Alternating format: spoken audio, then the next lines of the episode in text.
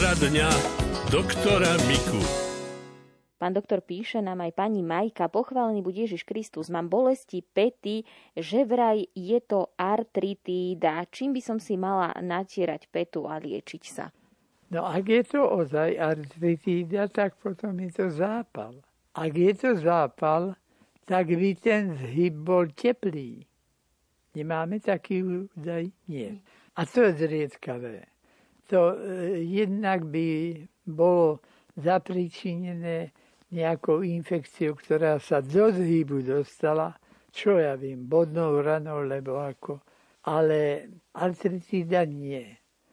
Ak by je niekto povedal, že má artrózu, to je druhá vec. To je vybratý zhyb.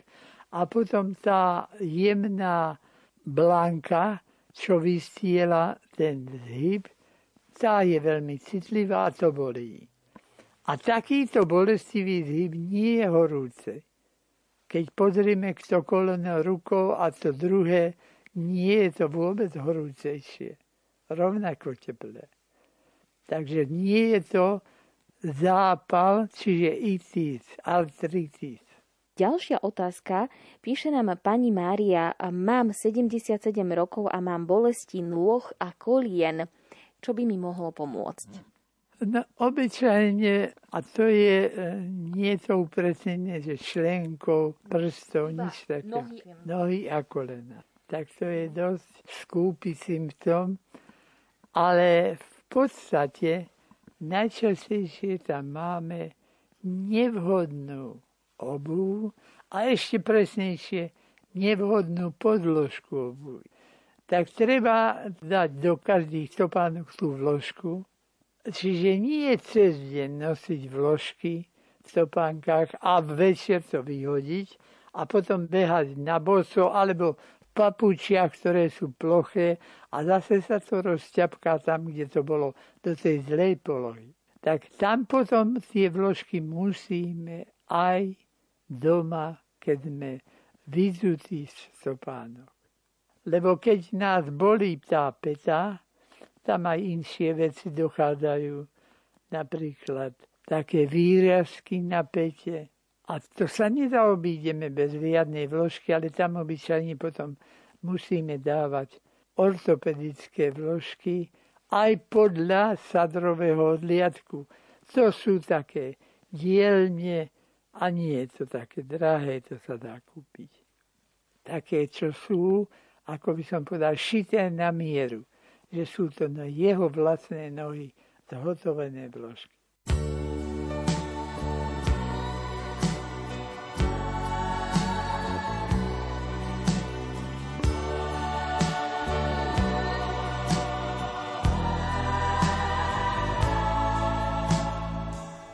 Za mostem v úzké ulici je krámek z dálky vonící meduňkou, rdesnem, s kožicí, ale hlavně, ach jo.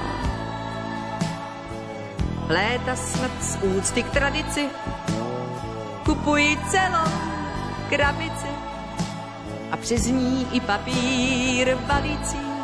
Cítím, že řekneš, ach jo, ty si má.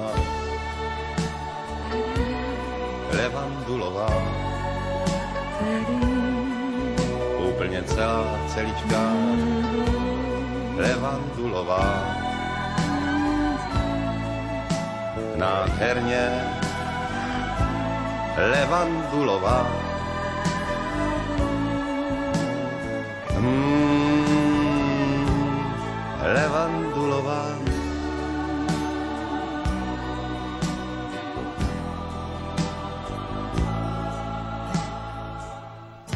Vždycky vařím dobroty. A občas mívám teploty. A ne kapuči do noty. A často vzdychám, ach jo. Sotva však cinkneš za vraty, otevřu, koukám, no a ty upadáš ve směs záchvaty. A vždycky volá. Ach jo, ty si má. levandulová. Nádherná se levandulová.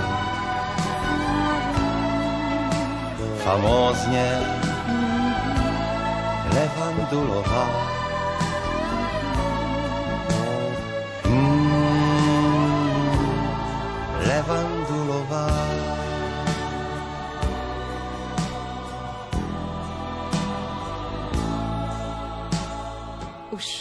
Dobře 25 let si honem běžíš přivonět.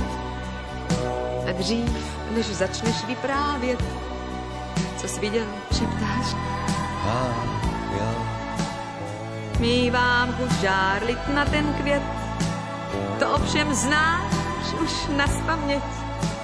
Ať uschlé lístky vezme čert, říkáš i bez nich. Budeš má levandulová. Navždycky celá, celičká levandulová. Famózně, nádherně levandulová. Mm,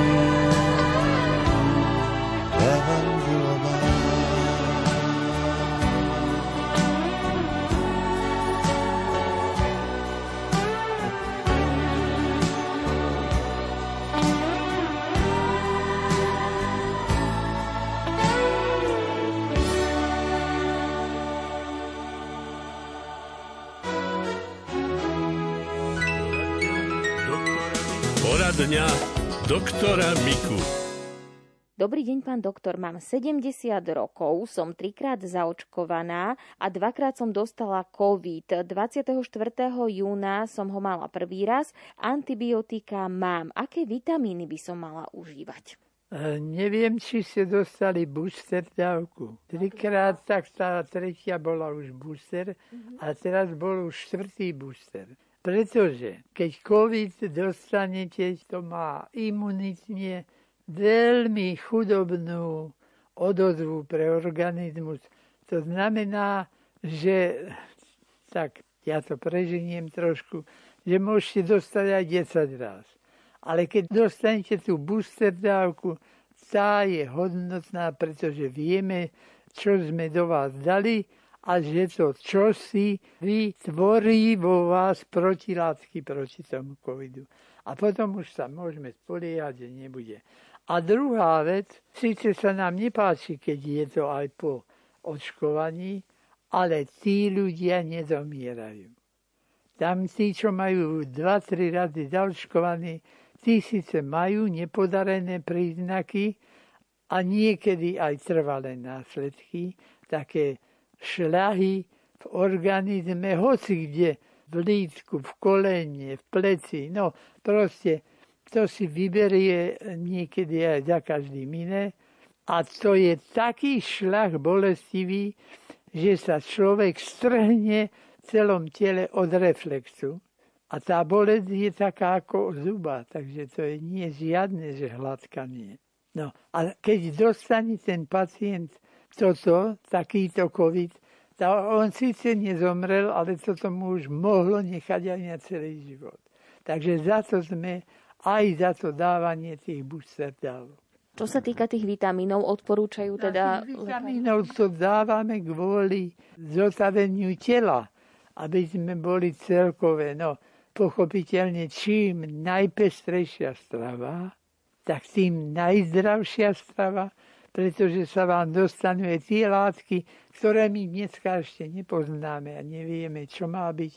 Ale vy to zjete, pretože nie jete len kapustu alebo z ovocia len jablka, no tak to, čo dostanete pod ruku, od čerešní, hrušiek a čo ja viem, všetko, čo môžete získať. Čiže také C, D odporúčajú, zinok, selen. D je dobré, ale je to čistý vitamín. A nemá ten enzym, ktorý ten vitamín donesie do buniek. Čiže keby sme robili vyšetrenie po takom C vitamíne, tak zistíte, koľko percent ide do moču. A bežne, keď jete ovocie, ten vitamín už nejde do moču, lebo tam je aj tá látka enzymatická, ktorá to chytí ako do vankúšika a odniesie priamo do tej bunky, ktorá to potrebuje. Takže keď vitamíny, tak radšej v takej prírodzenej tak forme. Áno. V mhm. prírodzenej forme na, napríklad takú citronádu, keď si dáte. To je pre organizmus viac ako množstvo to istého vitamínu, keď dáme v tabletke. Rozhodne viac. Lebo tam ho vycikáte v tabletky a z toho citróna nevycikáte nič. Pani Marta sa pýta, prosím o liek na Parkinsona, alebo čo by mi mohlo pomôcť, lebo lieky, ktoré užívam, mi nepomáhajú. No, viete, tých liekov, čo na Parkinson sa dáva, tých je hodne. A oni potom robia také čenče, pomenia ich a dávajú iné, ale tam pri Parkinsone je dôležitý aj určitý štandard pohybov. Keď je pacient Parkinsonom prilepený o stoličku a celý deň nič nehýbe sa, tak horšie je na tom, ako ten, čo sa hoci len prechádza a hoci len takto hýbe, alebo len si spraví nejaké veci okolo seba. No, proste nemusia to byť výkony horibilné, ale radšej pohyb. No a potom tam je veľmi využiteľná škála vitamínov B. To znamená len, nie len akože B vitamín, ale tam B1, B2 a tak ďalej. No a toto sa napríklad dá tak prirobiť do kuchynskej stravy, že každý týždeň, dvakrát do týždňa povedzme, zjete praženicu s kvasnicami pivnými. No a tie pivné kvasnice sa dajú jesť aj samé, ale tam tá biomasa je veľmi veľká, čiže to musíte zjesť prakticky tri tabletky ráno, tri na obed, tri večer. No, chutnejšie je to v tých kvasniciach. A potom je napríklad aj v niektorom tofu sú kvasnice, tak tam máte tie vitamíny tiež. No jednoducho, aj dokonca kysnuté cesto. Aj tam máte, pretože aby to cesto kyslo, musia tam byť kvásnice. Môžete si to aj ináč, že orechy napríklad, zotri vlaské orechy každý deň, alebo lieskové aspoň sedem. Na toto si môžete aj mesiac dávať. A potom zase jednoducho sa takto prikrmovať tým a celý Parkinson sa môže po stránke kinetickej pohybovať teda ďalej vám aj viditeľne zlepšiť. No ale ak povie neurolog, že vám dá zmenu tých liekov, skúste. Niekedy to robí dobre. Počúvali ste poradňu všeobecného lekára Karola Miku. 14 hodín 32 minút je v tejto chvíli a ak máte nejakú otázku, tak nám ju samozrejme môžete napísať buď SMS-kami na čísla 0911 913 933 alebo 0908 677 665. Otázky na doktora Miku môžete posielať aj poštou na adresu Rádio Lumen, Kapitulská 2 974 01 Banská Bystrica alebo využite e-mailovú adresu lumen.lumen.sk a prosím dopíšte aj heslo poradňa doktora Miku.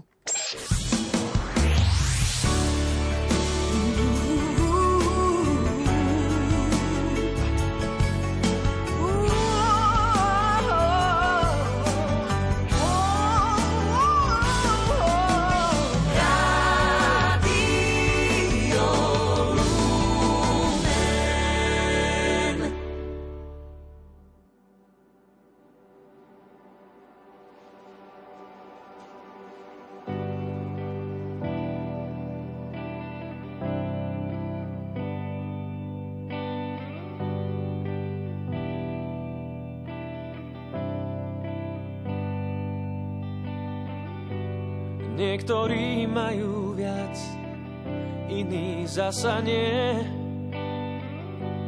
Každý z nás prežíva to svoje trápenie. Dni plné smútku a dni plné radosti. No. Dni plné stretnutí a zvláštnych známostí. Vieme hýbať zemou aj lietať na mesiac.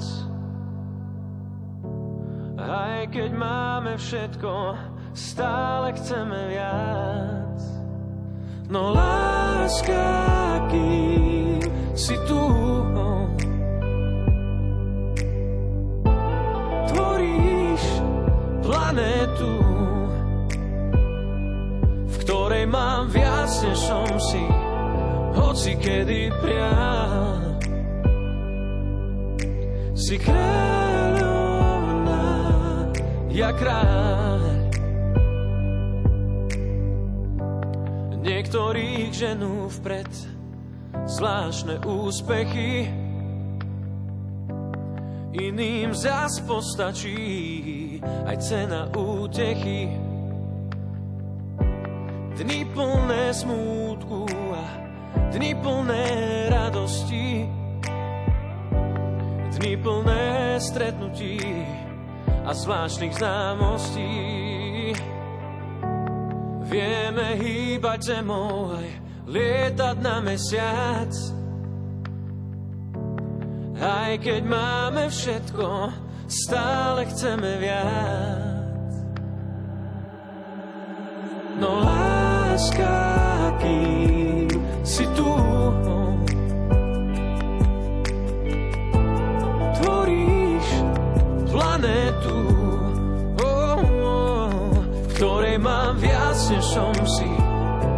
hoci kedy priam. Si kráľovná, ja kráľ, ja kráľ. Vieme hýbať zemou aj lietať na mesiac. Mm.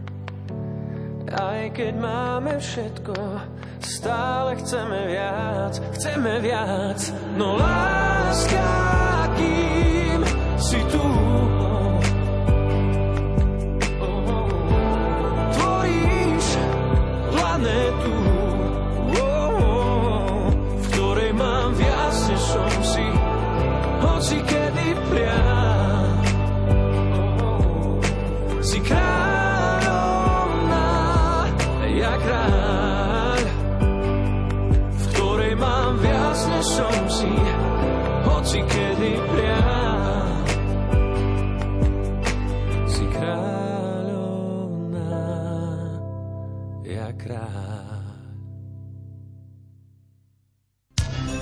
Zo zdravotníctva. Kliešte v mestách začínajú byť vážnym problémom. Vyplynulo to z najnovšieho poznania odborníkov z Univerzity veterinárneho lekárstva a farmácie v Košiciach. O nových poznatkoch z oblasti výskumu tejto problematiky bude v príspevku redaktorky Márie Čigášovej hovoriť vedecký pracovník Branislav Peťko. Ak by som zobral z kratšieho hľadiska, máme nové projekty na výskum kliešťov v mestách. Kliešte v mestách začínajú byť už vážny problém a snažíme sa zistiť, že prečo je to tak. Jedna z možností je, že sa pozemky, ktoré bola kedy patrili rôznym podnikom, tie podniky zanikli, nie sú vysporiadané majetky a tak mesto nie je oprávnené s tými pozemkami niečo robiť. Zarastajú a vznikajú tam biotopy vhodné pre kliešte. Udržiavajú sa tam vtáky, myši, proste hostitelia, ktoré tie kliešte tam udržiavajú. Takže pátrame po príčinách, prečo je to tak, či je to proces, ktorý sa dá nejak ovplyvniť, nedá. Ďalej máme metodiku, ktorá je známa už dávno, ale nebola doteraz veľmi využívaná. Vieme zistiť, na kom ten kliešť pil. Takže keď máme infikovaného kliešťa, vieme zistiť, na kom pil, to znamená, na kom sa nakazil a kto je roznášačom tých patogénov v mestách. Takže toto je to, čo by som povedal, že je niečo nové. Máme zameranú pozornosť na také zvieratka, ktoré radi vidíme a sú určite roznášačmi kliešťov. To sú veveričky, to sú ješkovia, to sú vtáčiky, ktoré nám tu pobehujú. Potom sú tu už také menej známe, aké lasičky a možno aj myši, ktoré sú skôr nočné, že ich nevídame. Myš domáca určite to nebude, pretože tá vyhľadáva pivnice, domy tá nemá rada voľné priestory a tam sa dávajú otravy, takže myšky domáce by to neboli. Ale tie polné myši nejaké divé, tie by to mohli byť. Takže toto sú teraz také naše plány, že sledujeme, ako je to v tých mestách, kto to tu šíri a aké druhy kliešťov tu sú. Potom je novinka, že sledujeme horskú oblasť, že kliešte, ktoré sú nad 1000 metrov nad morom. Využívame turistické chodníky, ktoré sú nad 1000 metrov vo vysokých, nízkych Tatrách, Veľkej, Malej Fatre. No a skutočne na miestach, kde pred desiatimi rokmi sme za hodinku chytili nejaké 3-4 kliešte, teraz máme 30-40.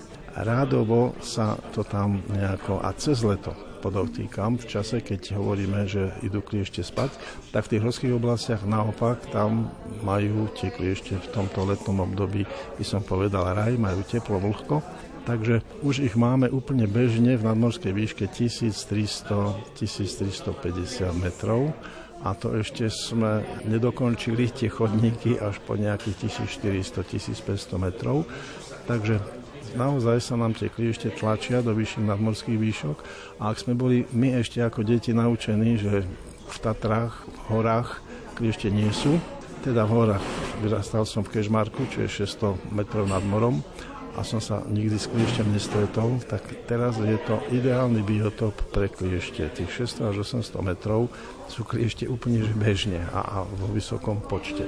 Takže to sú novinky, ktoré by som zhrnul ako za posledných 10 rokov. Vy na tejto konferencii máte aj zaujímavú prednášku. Poradíte poslucháčom, aké čaje piť, aby odpudzovali kliešte. Tak skúste nám prezradiť, aké čaje. Táto prednáška bola zameraná na to, že či sa v tele ľudí, ktorí pijú čaje, o ktorých sa vie, že majú repelentné účinky, to znamená, že obsahujú prchavé oleje silice, ktoré sú potvrdené, že sú repelentné, že či by boli repelentné aj v pote, keď to budeme piť. No a výsledok je taký, že nedosiahli sme jednoznačný záver, pretože zo šiestich ľudí, tri ženy, traja muži, to fungovalo vždy u jedného až dvoch, u toho tretieho nie. Dokonca boli aj opačné reakcie. Čiže veľmi záleží aj na tom, ako ten človek sa povedzme stravuje, aký má pitný režim, aký má pracovný režim, či je fyzicky viac alebo menej aktívny. Takže je tam tých faktorov veľa, ale všeobecne nám to vyšlo, že sú tam repelentné účinky tých čajov v pote. Testovali sme to na zapotených tričkách a evidentne čas zotrvania kliešťov na tom tričku po vyvesení, jak to je metóda vyvesenej látky, sa nám skrátil. Takže je to otvorená otázka, ktorej sa ideme ďalej venovať, tak trošku aj s väčším počtom ľudí. Zahrneme do toho aj vyšetrenie na biochémiu a budeme sa snažiť dokázať, že u koho, prečo a ako môže dôjsť ku ochrane aj tým, že bude užívať takéto látky, ktoré už dnes sú povedzme v oleji ako meta, prieporná, nakapkám na kocko cukru, 5 kvapy, prípadne mentolové cukríky, aj či napríklad toto by pomohlo znížiť tú atraktivitu e, ľudí pre kliešte.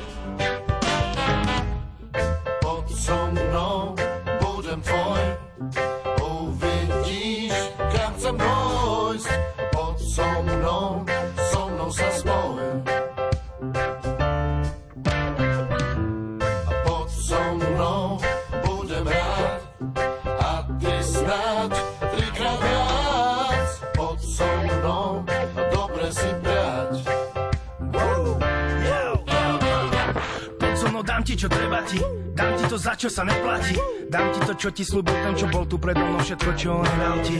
Ukážem ti ten svet, ktorý si chcela, ukážem, ako aj málo je veľa. Daj mi len čas, aby si pochopila, že ja som to, čo si tak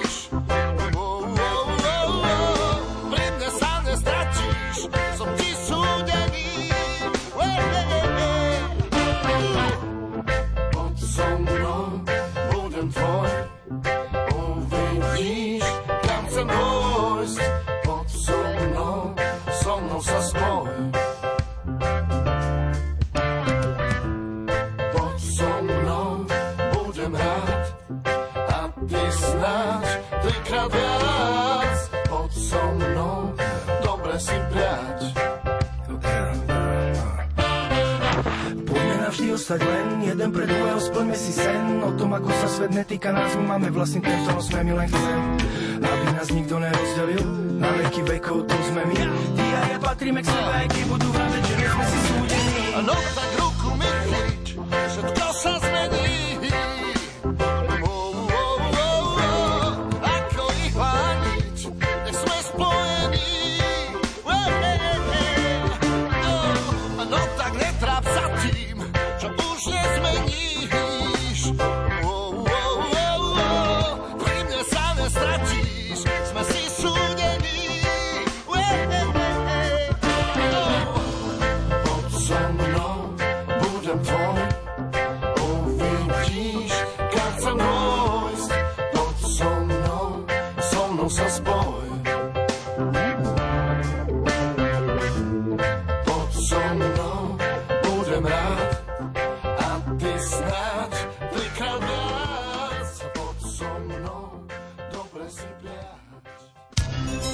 Zo zdravotníctva. Peptidy sú najmenšie reťazce proteínov aminokyselín, ktoré sa podielajú na stavbe molekúl v bunkách a sú nevyhnutné pre ich zdravé fungovanie v orgánoch a žľazách. Poškodzujú sa vekom, záťažou a vonkajšími vplyvmi. Na Slovensku sa výskumom peptidov zaoberá jedna firma s vlastným certifikovaným laboratóriom. Na akom princípe peptidy fungujú a pri akých ochoreniach sa môžu užívať, vysvetlil redaktorovi Martinovi Petrášovi vedúci aplikačnej praxe Milan Čižmár. Pán Čižmar, čo to vlastne peptidy alebo ultrafiltráty sú? Peptidy sú najmenšie možné častice, áno, ktoré dopravujeme na obnovu poškodených buniek do organizmu.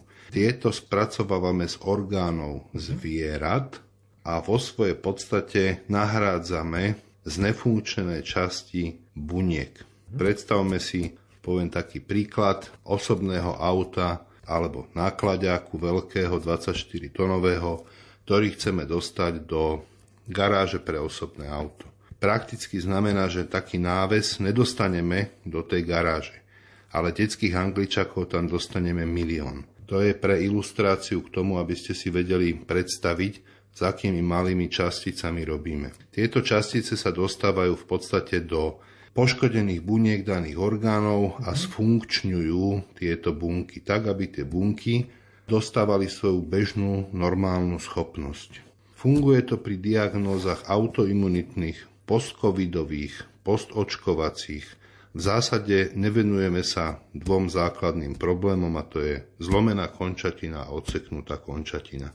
Všetky ostatné poškodenia mekých tkaní, to znamená toho mekého priestoru nášho organizmu sa dokážu reparovať. A reparujú sa práve týmito malými časticami, ktoré vpravujeme do toho organizmu formou perorálneho, to znamená cez sliznicu ústnej dutiny. Tieto molekuly idú do toho organizmu a priamo tým, že sú orgánovo špecifické, to znamená, že sa robia z konkrétnych orgánov zvierat, ktoré je v ľudskom organizme poškodený, tak tieto sfunkčňujú ten proces tých buniek. V súčasnosti sú veľkým problémom onkologické ochorenia. Môžu sa peptidy využívať aj pri liečbe rakoviny? Áno, v tomto čase aktuálne so Slovenskou akadémiou vied robíme ďalšiu fázu klinických testovaní na nádorové procesy v organizme, velice úspešne. Zatiaľ v percentuálnych vyjadreniach sa nebudem vyjadrovať z dôvodu toho, že tie sa budú zverejňovať až v priebehu zhruba dvoch mesiacov, keď tieto testy budú ukončené. Robíme tieto testy už na myšiach. Ano? To znamená, že tieto preparáty obsahujú biologické zložky, ktoré jednak nadstavujú vlastný imunitný systém, tak, aby tvoril protilátky proti tomuto nádorovému ochoreniu, aby sa znižoval rastový faktor a netvorili sa ďalšie nádorové procesy, Druhý druh preparátu slúži na rýchlejšie odumieranie, čo sa hovorí odborne apoptóza, týchto nádorových tkaní. Zatiaľ sú tie výsledky veľmi uspokojivé a úspešné. Uvidíme v priebehu dvoch mesiacov, keď zverejníme, aká bude odborná odozva a ako sa tieto preparáty budú vedieť dostať do praxe pre pacientov. Aká je liečba peptidovými ultrafiltrátmi? Celý ten proces prebieha takým spôsobom, že bude to osobná konzultácia priamo u nás v kancelárii v Bratislave alebo na základe telefonického rozhovoru. Záleží aj od toho, do akej miery ten pacient pozná svoj zdravotný stav. Či sa jedná o pacienta, ktorý vie o svojom zdravotnom stave dostatok informácií, alebo potrebujeme lekárske správy, po prípade konzultovať s jeho ošetrujúcim lekárom.